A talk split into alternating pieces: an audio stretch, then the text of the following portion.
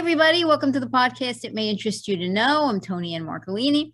And today we have a very special guest, uh, Barry Livingston, a longtime actor, has been in the field for. Uh, for as long as I can certainly remember, and he's been involved in so many great projects. I'm really looking forward to digging into some of them today. So, welcome, Barry.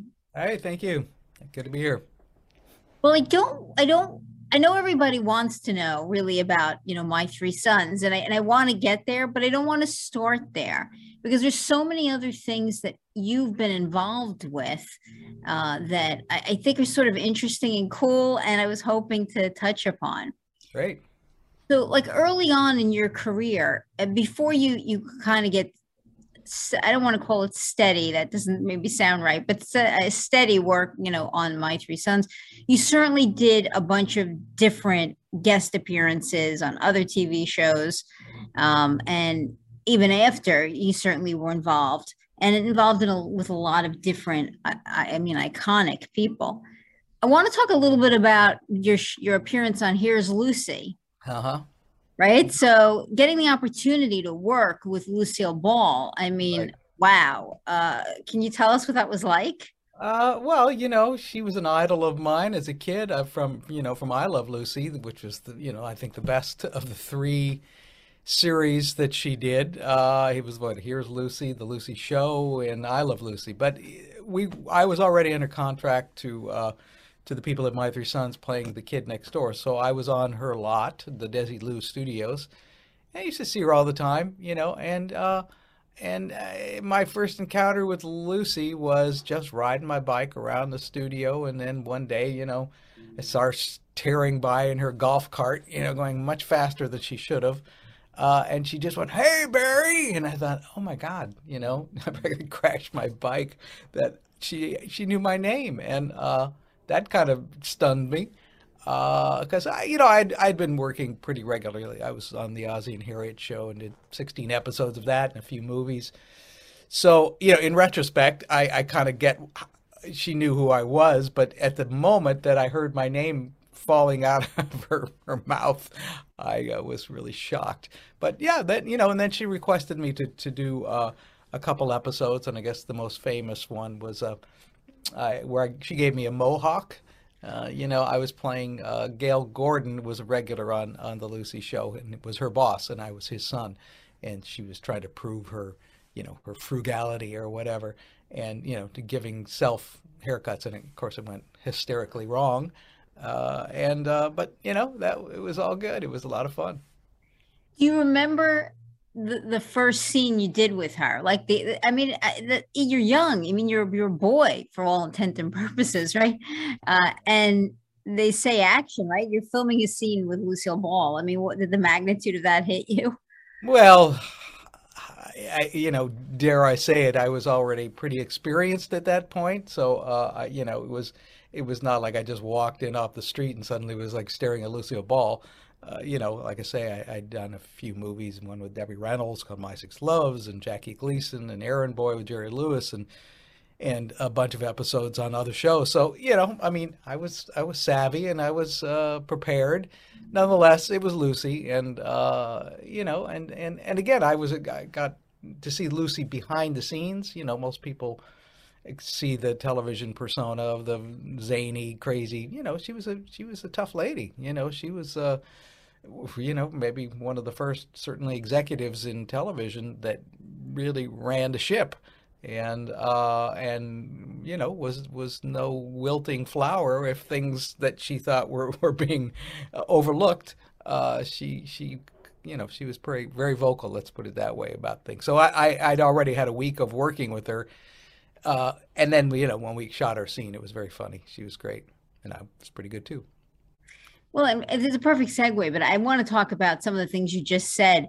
Uh, you did get an opportunity to work with Jerry Lewis and uh, Jackie Gleason. So, can we talk a little bit about them? Sure. Yeah. Yeah. Yeah. Well, I mean, Jerry I Lewis mean, was uh, again another childhood idol at that point. This is early 60s, maybe 60, 61. And I he shot a film with him called The Errand Boy and uh, I guess it's become kind of an iconic uh, scene in that movie of the little kids who come into the studio commissary or the candy store, and make him go up and down a ladder, you know, getting jelly beans. And and it, it is it's a funny little sketch. And it, and oddly, you know, it goes on and on. I watched it not too long ago. And you know everybody's now you know so concerned about pace and everything. But it was very like a very well laid out structured comedic sketch and it, it must have it seemed like it went on for 10 minutes but you know had very little to do with the plot other than it was a funny little little sketch that he put into it uh, and Jackie Gleason, you know, I, I I recall him just sort of being very jolly. I think inebriated, but uh, you know, he was a big presence. And again, I loved him from the Honeymooners. So you know, both those jobs are great. Were I'm curious. These three very f- funny actors, uh, right? Lucille Ball, uh, Jerry Lewis, and uh, Jackie Gleason. They're known for their comedy. Were they funny off camera? Um, uh, you know, no, they were very serious. Actually, you know, I mean, uh, that's interesting. You know, they were they were craftsmen, and they were, you know, they had a lot of weight on their shoulders to, you know, to deliver a product to the studio uh, that fulfilled, you know, everyone's expectations of being, you know, a, a, big hit and make it funny. And they were funny guys. I don't recall them uh, at all being, you know, like making jokes and making people laugh. I think they were very much focused on making. When they got in front of the camera, that was a different thing. But but to work with these people, um, you know, it's it's they were serious artists and uh, and you know, I mean, Gleason was a little less less uh, uh, you know he was just there as an actor so you know but jerry lewis was producing and writing and starring and Lucy was doing the same. So they were they were much more um, you know focused on the work. I thought. And you you you have an interaction with Paul Newman as well, don't you? Ah, uh, yes. Yeah, you're going way way back. Okay. Uh, That's a great well, story, though. uh, it was the first job I ever had, and I was cast as his son, as was my brother Stan, who became Chip also on My Three Sons. We were both cast on that, and I was uh, wearing glasses no, actually, I wasn't wearing glasses. The story, I wasn't wearing glasses, and uh, at when I was cast, and then in the middle of shooting, I was having some issues with focusing my eyes on uh, on a television, and the director was losing his mind because he thought I was looking somewhere around the set, but my eyes just started to t- cross, literally, like you know, it was noticeable when I was working. And he was getting more and more upset. And Paul Newman, who was in the scene with us, he played our dad, and he's supposed to be coming home from work and Stan and I were sitting on a sofa, and we're supposed to ignore him. We're supposed to just stare at the TV, and that's, you know, that's what the director wanted us to do. But it looked like I wasn't, and he was getting more and more upset with me. Uh, and Paul just kind of intervened and said, oh, you know, come on, you know, he's he's a little kid. I was five years old, I think. And he says, somebody get me a puppet. You know, we got the establishing shot. You see me coming through the door and saying hi to the boys, and they ignore me. And now, you know, you, you go to the close up of the kids. So, uh, so yeah, they he got inside of one of those old television boxes, you know, from the 50s that uh, you know, as big as a refrigerator. And, you know, somebody gave him a puppet and he started waving at me, trying to thinking, you know, they keep my attention where it's supposed to be on the screen or on the on the TV. But even that didn't work, you know. And then they realized I had a problem with my eyes, uh, and they took me to a hospital directly to the from from uh, oh, wow. from the set, thinking I maybe I was having a seizure or something. Came back a day or so later with glasses because they said this kid needs glasses. He's got an astigmatism. And so the producers fired me pretty much on the spot. Um, you know, they just said, well, you know, that's not how we cast this role. And uh, we don't think uh, it fits the character of, you know, Paul Newman's son and all that. So I was uh, escorted to a vehicle that sped me off the lot pronto. And uh, so that was my welcome to show business uh, story. Wow. yeah. Um, you're you were on the Dick Van Dyke show too. Yeah. Yeah. How, what was that like? I mean, Dick Van Dyke, Mary Tyler Moore, again. Uh, yeah, funny, you know. But again, he was he's a serious guy. You know, off. Uh, you know, he could be funny on screen, but he, uh, you know, um, he was just doing his thing. We he was, you know, I mean, we were the ones that actually sort of got in trouble with me and his son Richie and another kid and he brings us in, Richie does, to see his dad sleeping in these very funny leopard skin pajamas or something. And anyway, we started laughing. You know, we weren't supposed to laugh. We were supposed to, you know, covers come down and Dick is laying there asleep in these wild pajamas, and we were just supposed to go, oh, oh, you know, wow. But instead, we started laughing, which uh, giggles. And uh, the director, Carl Reiner, came out and kind of gave us a mild tongue lashing and told us to be, you know, get professional, you know. And so we, we eventually got it. But Dick was very patient. He was really sweet. Mary Tyler Moore as well. I assume that you got to meet her. Met her. Didn't work with her though, but you know, yeah, just Dick.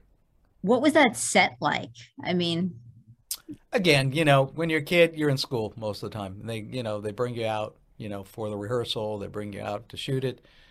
You don't hang out on a set much when you're when you're a minor. You're usually uh, in studio school, and so, um, so yeah, it seemed all right. I don't know.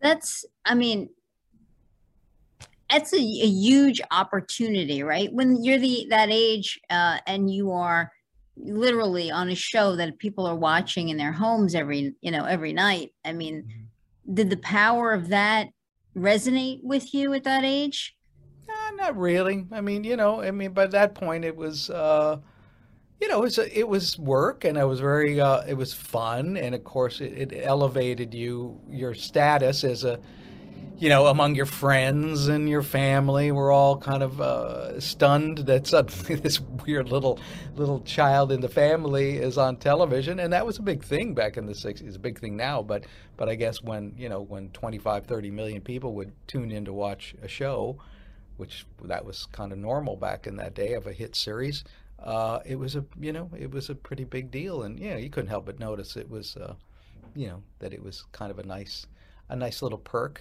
Uh, but yeah, you know, I I didn't think too much about it really. You got an opportunity to work with Elvis too. No, I didn't work with Elvis. I was shooting My Six Loves with Debbie Reynolds on at the Paramount lot, and uh, and I came out. You know, again, I had spare time. You know, you do your three hours of school, and then you got a lot of time and a lot of energy as a kid. And I had my bike, I guess, then, and I was just riding around, and I came across a limousine that was idling outside of a soundstage, and uh, the door was open, and you know I never had seen anything quite that uh, luxurious. The, it was you know beautiful interior, all white leather and white furry rock carpeting, gold trim cabinetry, and a TV. Uh, that blew me away. You know, in 61, 62, a portable TV in a car was was pretty unique.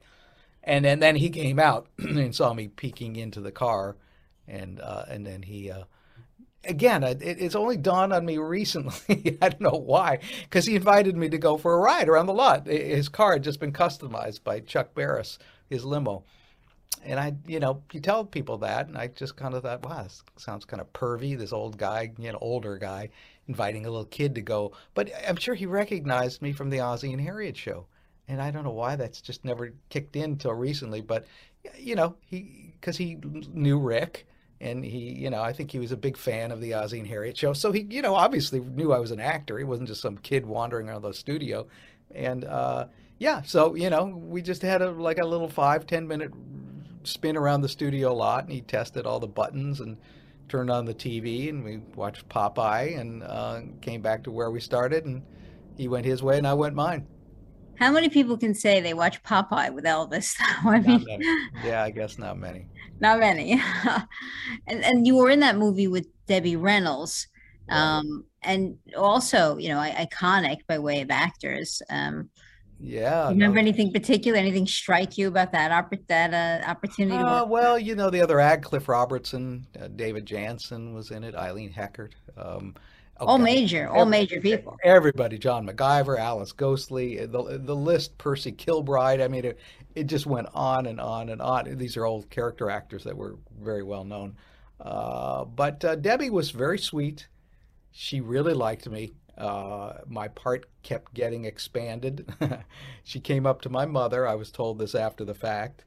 Uh, and she said to my mom, she said, "You know, Barry's very good." And she goes, "He he's got uh, what they call a natural comedic timing, and uh, you know, coming from her, who was you know a, a, very talented, big, huge star. You know, she might have been the biggest star in Hollywood at that point. Uh, eh, you know, it was a sweet compliment, and she, uh, yeah, she she was very kind to me, and and again, my I think I was Sherman was my name, but my gag that they it wasn't in the script. They kept coming up with bits for me, and I was, uh, you know, we were supposed to be runaways, a bunch of orphans that kind of, you know, she took into her house, but she was a big Broadway star. And anyway, but I, I'd never seen indoor plumbing before. That was the gag. So you know, you'd hear a toilet flush, and I would come marching out of the, you know, of the bathroom, kind of grinning because like I was so impressed with indoor plumbing. Uh, but yeah, it was that was a good, really good experience. And Debbie was fantastic. Eventually, you know, you do wind up on, uh, you know, on My Three Sons, but your brother had been there first. Am I correct? Yes, he was cast as Chip in uh, the you know pilot was shot in '59. It finally aired in 1960. I came onto it in '63 or four as the friend next door. So he, yeah, he was already on it for a few years. And eventually, there's some level of a shakeup, if you will. I think one of the brothers they move away, and and you kind of become the third son. I was, you know, conveniently kind of hanging out in the bullpen waiting. Uh, I had no idea. Maybe the studio knew about that and had me there as a backup. Uh, but Tim Considine, who I loved, who played the oldest son originally, Mike, uh, decided he wanted to move on. He just wanted to do some directing and writing, and they weren't going to let him do that on on Sons because we had a very unorthodox way of filming. So, uh, you know, he just said time to go, and his contract was up. And, um, you know, again, then they were like, well, you're going to be the new son. Uh, you know, you're the adopted uh, son, Ernie. But again, when I had to audition for that, when I was just going to be the the kid next door to Ch- Chip's friend, uh, I had to go in and audition for it, even though they knew me. You know, I was again pretty well known as a child actor, and and hung out on the set a, a lot because my brother was there. So you know, I was they all knew me just personally, uh, but I, I still had to go in and audition for the producers and you know get get their approval, and uh, and the rest is history. Sure. When you say an, an, unorthodox way of filming, I think I read this. Didn't Fred MacMurray have like every scene that was in the kitchen for the whole season shot in one block or something like that? Sometimes they would do that, but it, you would work out of four or five, six scripts a day and just shoot scenes that he was in. Eh, you know, because you know in the story there's scenes without Fred, but every script had X amount of scenes with Fred in it. They would shoot those first all at once and get his close up and then move on just in a mad rush to get everything with Fred done because he was only there for maybe a couple months in a, you know out of maybe a 7 or 8 month schedule and then he'd come back at the very he'd do that for about eight nine weeks you'd just film exclusively Fred MacMurray scenes, and uh, and then he would go away, and then we would continue filming all the other scenes that he wasn't in, and and and you, if you would do a close up, uh, they would sometimes just do a skipped close up that they shot maybe two months earlier, but they thought let's do this close up now that'll match when they edit. You know, they already had Fred's close up done months earlier. But now I'm going to do my matching close up, and it would be a script girl reading his lines off camera, not Fred. You know, normally actors read their lines off camera for the other actors. So, but then he would come back at the end for maybe about a three week period and just tie up loose ends, and that's when we would sometimes just be in the kitchen and just do one close up after another, sitting at the dining table.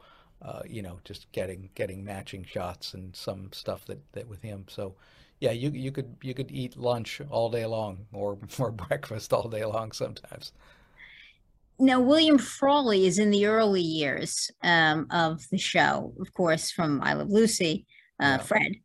Yeah. Uh, and I, I, read somewhere that there were, I, I want to say, pranks uh, for, on Vivian Vance from I Love Lucy. Is that? Uh, uh yeah, that? you know, yeah, that was pretty. Uh, they were they were not fond of each other uh, from I Love Lucy, and uh, you know Bill would get Stan and I to collect all these old metal film cans, and uh, you know, and and when he when the whim hit him, and he probably had had a few drinks at lunch, he would we would get our stash of film cans and.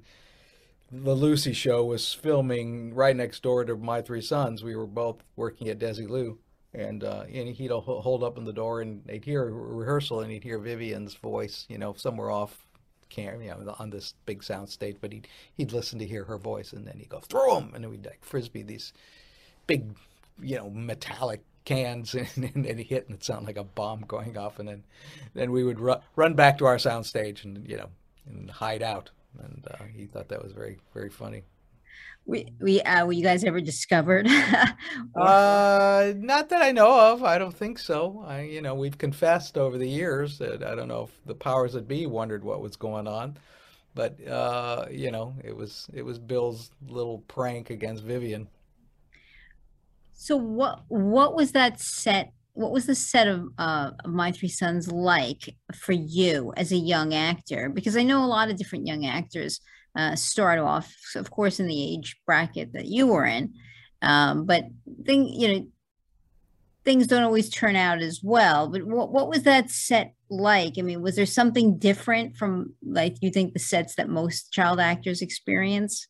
Mm, well, we were not treated in any particularly uh, royal way. We were all sort of, you know, actors and working with a guy like Fred, who was a, you know, a, already a bona fide, you know, superstar, big movie star. That you know, one of the first guys to come back and do TV on that. Uh, so, but it was very, you know, he set the tone. You know, he was a kind of a quiet, conservative, reserved guy, and uh, there was not a lot of pranks, not a lot of, uh, you know, not not a lot of discord. Everybody got along really well, and um, you know, the only one that really got away with with swearing a lot was Bill Frawley.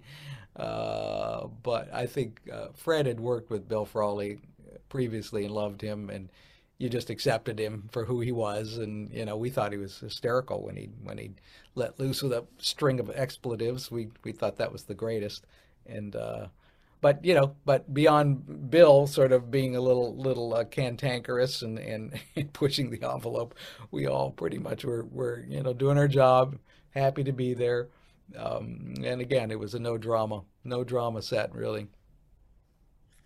Do you have a favorite episode?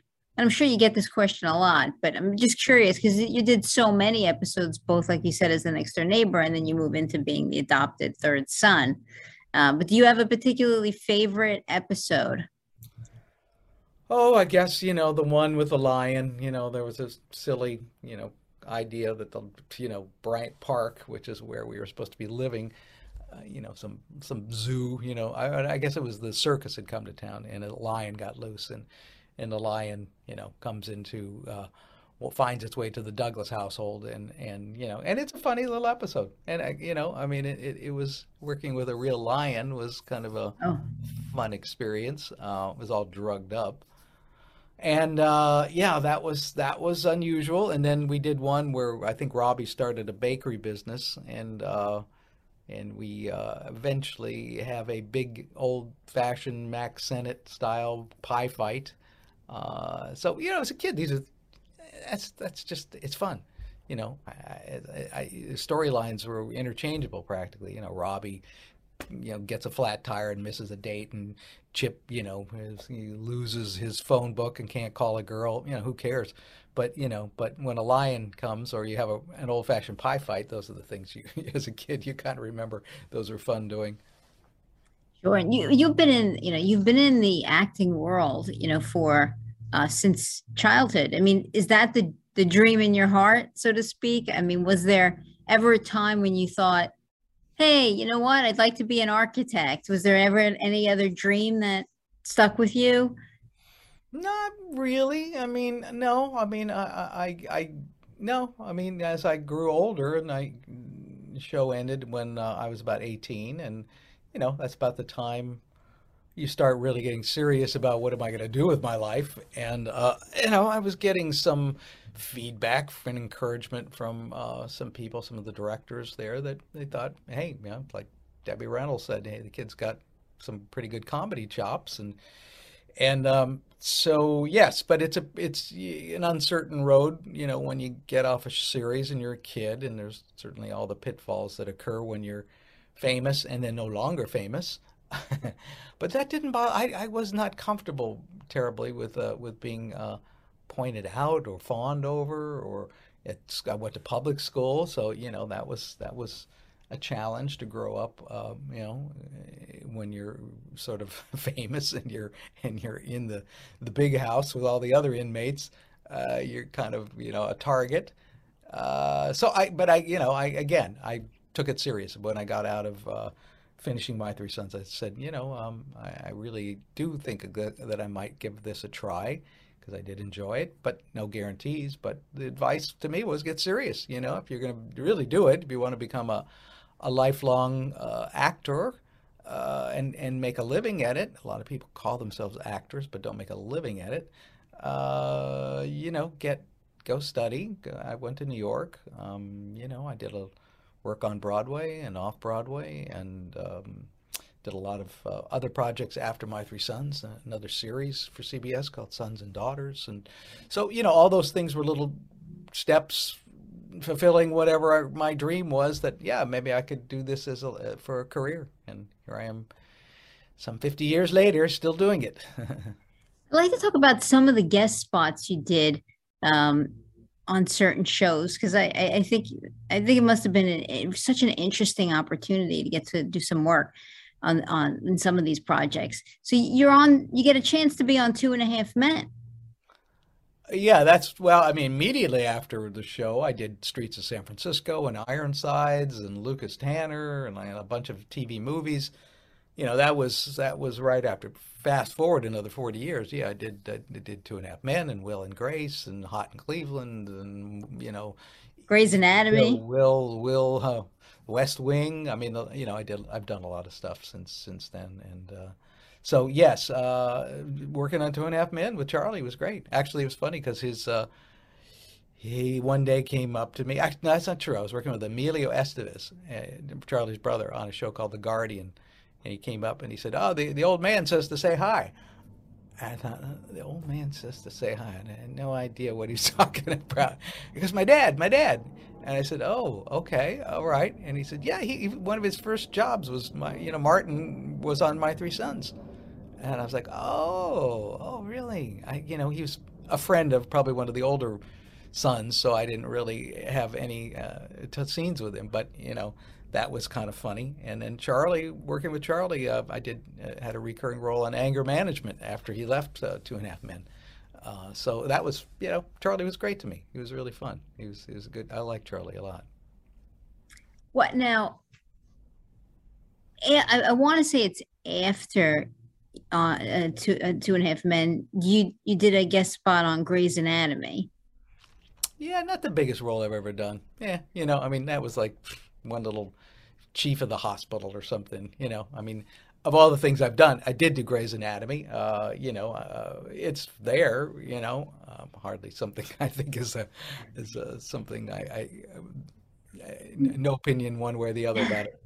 Oh yeah, and I was just gonna say, what was it like to be on set on the set of Grey's Anatomy? Right, there's a lot of. Uh... Yeah, I wasn't there long enough to even get a sense of what it was. It was one scene and out, so yeah, it was, again, it was a good job. I mean, it was a great show. It's still on, for God's sake. So whatever, 18, 20 years later or something. Uh, so yeah, you know, I was happy to be there, happy to have the paycheck. It was a, you know, but uh, in terms of, you know, wow, this this is uh, something that's going to really make my career. I didn't think so. I thought shows like Mad Men and was a was a better gig, and um, I had a recurring role on Big Love, which I think those were much more interesting, challenging parts. Um, but again, well, let, us talk like about it, that. Like that's, that's okay. well, let's talk about uh, uh, Big Love, I guess first, right? Because that that show was, a, I want to say, slightly controversial. Yeah, yeah. Right. So, uh, what was it like? I mean, were you uh, were you readily into the role, like accepting the role as soon as it was presented to you, or did you feel as if um, you know, you worried about any backlash? I mean, was it was that even in the back of your mind, or, or no? No, no. I mean, uh, uh, you know, I I'm up for a challenge, and I'm up for some um, to be part of something that's challenging work. And and Big Love was sort of groundbreaking, and it was, you know, it was it was about the Mormons and their and their culture, and um, and uh, you know the good and the bad of that, and and I got to be. Uh, work with some great actors, Bill Paxton and Harry Dean Stanton. I played Harry Dean Stanton's lawyer because he was the head of the cult. I don't even know if they called it Mormons. Probably didn't. I, I forget. But you know, it was based on on on, on Mormons, and uh, but he was the head of you know the church, and uh, and Harry is you know was an, an iconic uh, character actor, great actor, and and um, we got on really well. You know, he he can be kind of a quiet, cantankerous guy, and I, you know, but it's it's hard to tell when you come onto a set and you're there. And I did three episodes, but you know, he. Uh, eventually got talking, and I said, "You know, I'm I'm probably the one guy on this set here who's been in Screen Actors Guild longer than you." And he kind of like, hmm, you know, what what's that mean? Because he'd been around for a long time. And I said, I was on this show. I said, I don't know if you ever watched a show called My Three Sons. And he was like, oh, Fred MacMurray? I was like, yeah, yeah, yeah, yeah, yeah. So anyway, it, it was it was a, an icebreaker, and uh, and it was you know just an opportunity to be you know on a show that was being being highly regarded, and as was Mad Men, which was really shot that around the same time. Um, so they were you know both gigs are great. What's your creative process like? I mean, because it dawns on me that um, you know you're talking about all these different shows. I mean, they they all you're getting a character. Sometimes, if you're a guest, I would think you're getting a character for a shorter period of time, right? It's three episodes, two episodes, four episodes, mm-hmm. and some arc. Um, do you have a process by which you take that paper character and and give give it his I don't know his quirks, his uh, his the nuances of, of who the mm-hmm. character is. Well, you know, again, I I've studied, I have a little bit of craft that I've you know you bring your craft and you merge that with your imagination and your hopefully some innate uh, talent and observations that you acquire in life about people and you know and you try to i mean I, I can't say i'm a method actor i mean i've done some crazy things sometimes to try to to find my way into a, another person that I'm going to play. What what what what's their head? What are they thinking about? What's important to them? So you know, I go through that process, you know, of looking at a role and and trying to find any kind of connection in my life that I think uh, is similar to this person. You know, um, and uh, so that's that's very helpful. You know, I mean, I guess they call that in the acting craft substitutions. Uh, you know, where you're you're substituting but it can be cra- it can be crazy you know it doesn't have to be spot on like oh this person you know just stole a car well you go i don't know i've never stole a car but i but i remember you know going in stealing some bubble gum sometime when i was a kid you know okay you know hardly the same thing but nonetheless the the, the intention and the, the intrigue and the you know the whole thing around it there's some there's some connection there uh, that's a, probably a lousy comparison, but nonetheless, that's kind of what you try to do is find things in your own life that connect you to what this character is experiencing.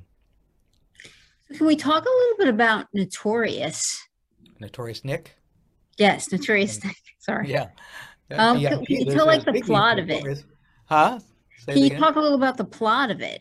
Oh well, you know, I mean, you're referring to uh, a movie that I did uh, came out in 2021 uh, great story about a guy who was a uh, Nick Newell, who was born with a congenital defect and only had one arm, really, um, you know, and uh, and anyway, he took a. I played his high school wrestling coach, you know, and just to be a wrestler with that with that kind of handicap is is uh, you know extremely challenging and probably going to lead to not very many happy winning bouts. But nonetheless, he excelled. He really excelled as a as a uh, as a wrestler in high school. And uh, then he got it in his head that he really wanted to get into MMA, which is mixed martial arts, uh, extremely uh, challenging, brutal, physical, you know, um, fights. And so again, he was at a real disadvantage not being able to have one, you know, both arms. Um, he tried to pursue his, you know, get into that world, and he was rejected completely because for all the obvious reasons. And uh, eventually goes back to me as his his wrestling high school coach, the only person that kind of understood his talent, and uh, convinces me to become his trainer and and try to work his way into the MMA world. um, eventually, you know, he uh, gets some bouts and starts winning and uh, and keeps winning and eventually got a got a shot at the uh, world championship. Um, it's a great, uh, inspira- inspiring, um, you know, um, guy certainly had a dream and was not going to give it up, no matter how many obstacles or people told him to, you know, get lost and, you know, go do something else. You know, go work at Burger King for God's sake. You know, this this is a brutal sport. He actually changed the sport because he really brought wrestling. He brought his skills as a wrestler because in MMA you can do any, you know, you can you kickbox, you can karate, you can box, you can do whatever.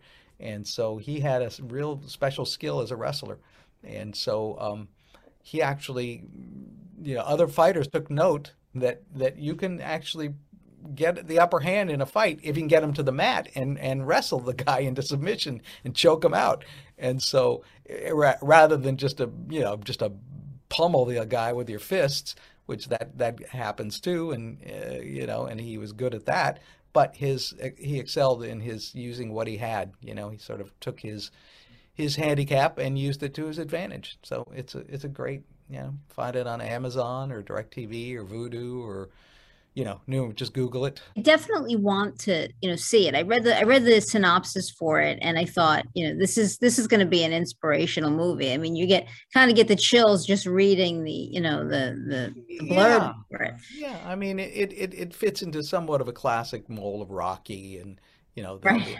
the, the outsider, the guy who's told to, you know, get off get off that dream, move on because it's nothing going to be nothing but a heartache for you. Uh, but it's you know Cody Christian plays Nick Newell. Cody is uh, on a show called Amer- All American now, and he's a great kid. Kevin Pollak uh, is a great actor. He was uh, in it, and Elizabeth Röhm, uh, myself.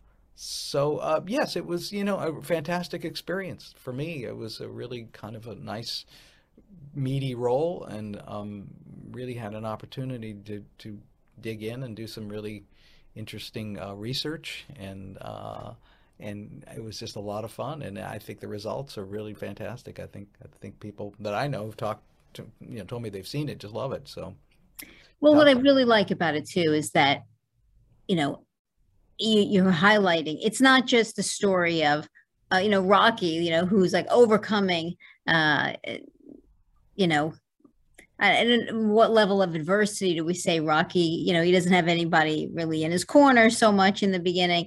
Uh, yeah. So sure, there's a certain underdog rising, you know, rising up the chain. But in here, I think I'm very attracted to the fact that he overcomes a disability. Right. right? And there's yeah. and that's an important, you know, that's an important voice, yes. you know, to, to to let out into the world. I th- and I, I just I think that's an inspirational story to tell. Yeah, no, I, I think it does resonate in terms of, uh, you know, people who can be relegated to the, you know, the to, to the junk pile just because something occurred in their lives that was a that was a, you know unfortunate circumstance beyond their control. And yeah, not like Rocky, who was just a you know big galoof who never really got his training and this and uh, this and that you know that's that's a problem too. But but this is really you know physical physical handicap is extremely uh, you know uh, debilitating to to in, you know just in terms of pursuing what you want to do in your life. And so yes so that that I, I was really attracted to in the in the story. And um, you know, Nick is still out there. Nick Newell is still fighting. Uh, you know, I don't know uh, on what level. I know he lives in the the East. He didn't come to the set, which is probably just as well. Uh, and the guy I play, Jeremy Libadzewski, is, is still out there somewhere, uh, who was his wrestling coach and trainer. Uh, and yes, you know, you you are playing a real people, so that there's a kind of a special obligation and responsibility to pulling that off too. Um, and I I'd heard that they liked it you know that's good. But beyond that, I've never heard anything other than other than they they they approve, which is all you want, really. You ultimately have written your memoir, right? Uh, mm-hmm. You know, not that long ago. I want to say it came out. Um, when did you know you wanted to do to do that? I just had finished. Well, I've been fortunate to work with David Fincher, who is probably one of America's greatest living directors. Um, you know, Fight Club, Panic Room, you know, the list goes some Benjamin Button. But I I, had done Zodiac for for David with, with Robert Downey Jr. and I just had after that a couple years later he asked me to be in Social Network. And Social Network was a you know big big hit, and I kind of in my mind I went you know I've kind of hit that point where I think I've come full circle. Uh, you know, very very popular and famous when I was a kid, and you know my middle years I was always working, but um, you know the social network had become such a phenomenon. You know, it was really well received, um, Oscar nominations, and and was really kind of at the zeitgeist of Facebook's taking over the world. I, I thought, well, maybe it's time to sit down and, and reflect back on um, where I started from my struggles to to reestablish myself as an actor, like an adult actor. Um, you know, ups and downs, but I always continuously worked. But I thought this this was kind of a nice peak, and uh, that was the inspiration. That's what got me motivated to kind of go, you know, and I should do this maybe for my family, for my kids, to sort of. Uh, you know, recount not just my you know, list of credits of my things that I've done, but the moments of my life that that also seemed to push me forward or push me in a certain direction that made me who I am at that point and who I am today. So to combine those two things, um, professional and and personal, uh, just the, the markers that I could remember that sort of moved me ahead and, and kept me growing as a person. So that was the inspiration, you know, and it, it came out pretty well. It's called The Importance of Being Ernie. Now, the importance of being earnest. That's Oscar Wilde. The importance of being Ernie. yeah, I actually just picked it up, so I'm looking forward to reading it. Okay. Um, because you can still get it, by the way. oh, absolutely. It's definitely out there. You can still get yeah. it on Amazon and really Amazon. any any place. I'm sure Barnes and Noble, any place that you buy your books, you can still get right. it. Yeah. Um, but I think, I think personally, it would be difficult, right, to sit down and have to look at the what is the collection of your life experiences and to select the most pivotal moments, right, yeah. to include because you, you mean you're not writing the encyclopedia, right? You can't just and right. and and th- that I think does it a disservice too. If you try to put everything in, uh, yeah. it just does yeah. the, the story a disservice.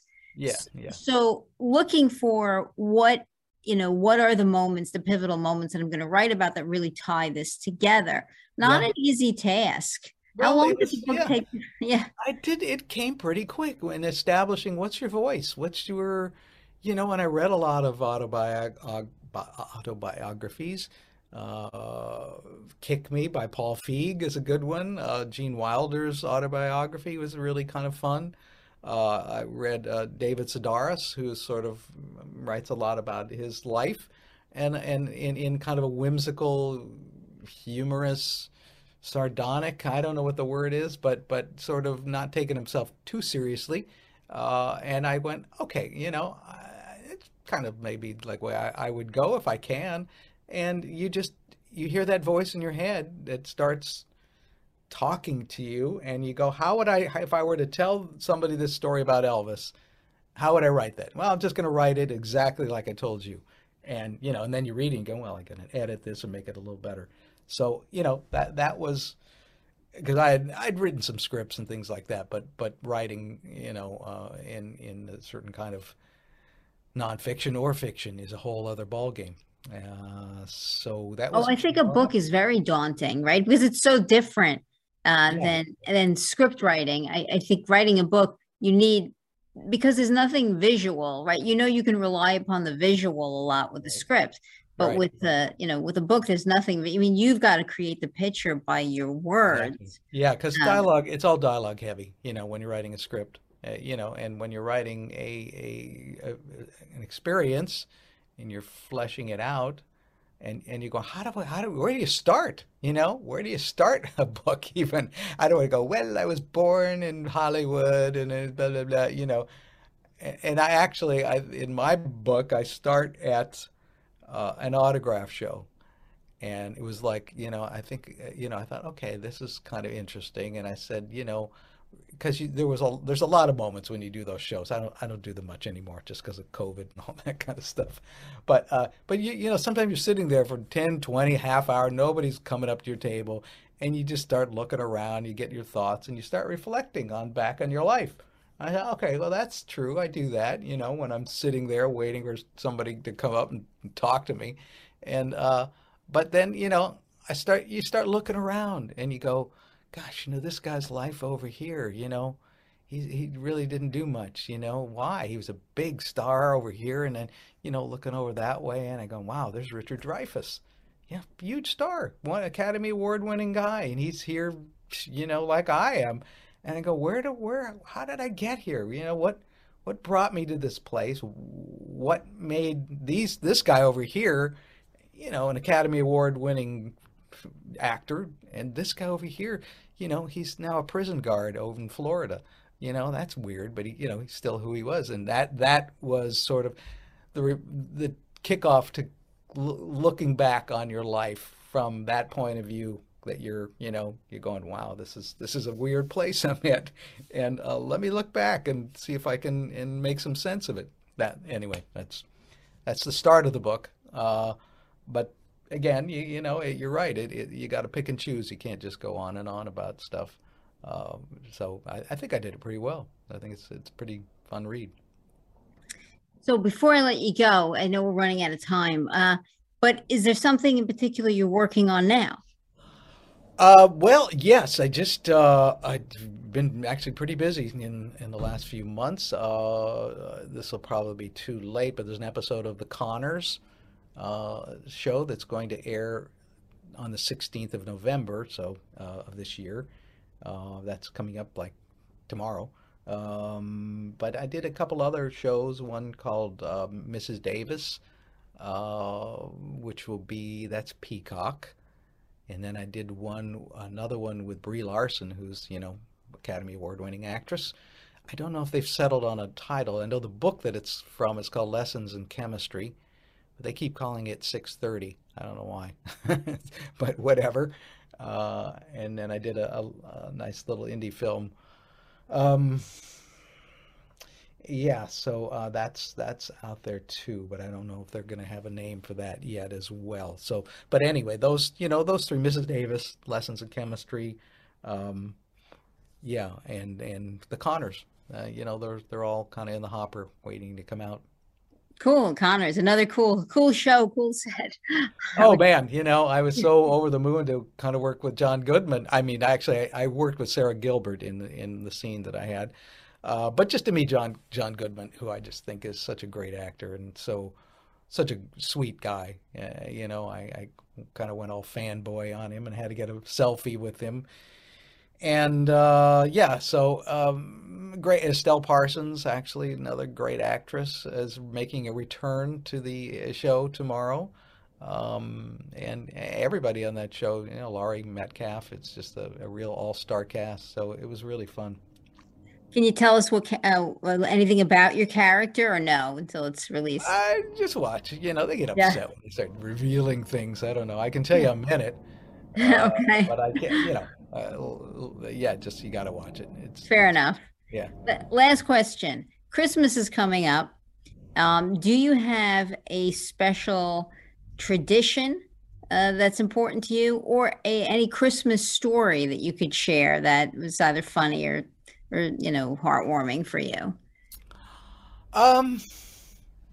Well, Christmas tradition i don't think we have any christmas traditions i mean we just celebrate christmas and uh and it's always kind of a big thing in my wife's uh, family they they love to like just go way over the over the board with giving tons and tons of presents mainly because they came from such impoverished background it's sweet that you know that they've done very well as as um, you know, is in their lives. So they're really happy to, want to share some of that. Uh, but uh, now, you know, I just like being with the kids. My kids are, are, not, you know, they're adults now, but that's to me what it's all about. You know, it's just all about family and getting together and and um, celebrating uh, your love for each other, and um, that's what we'll be doing. Excellent. Thank you so much for joining me. And I hope that you'll come back as you're doing more projects and talk to me about it. All right. Sounds good. Thank you so much for your time. And I'm going to say goodbye from uh, the podcast. All right. Thanks, Tony. Bye. Bye. Thank you.